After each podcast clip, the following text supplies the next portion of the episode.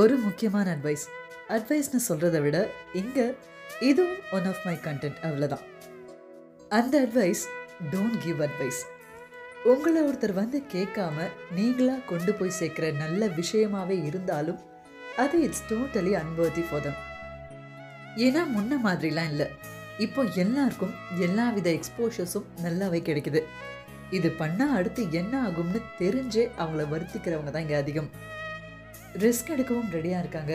அதோட கான்சிக்வன்சஸை ஃபேஸ் பண்ணவும் ரெடியாகவே இருக்காங்க. அதனால நம்மளா போயிட்டு இதை பண்ணாத அதை பண்ணாதன்னு சொல்கிற வேலையே இங்கே இல்லை.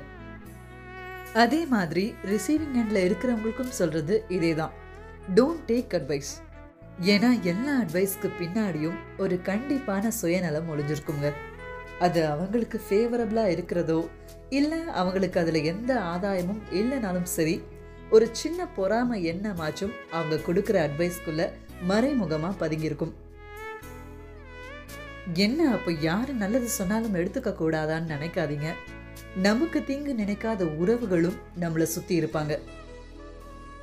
யார் என்ன சொன்னாலும் அது எல்லாமே கேட்டுக்கோங்க.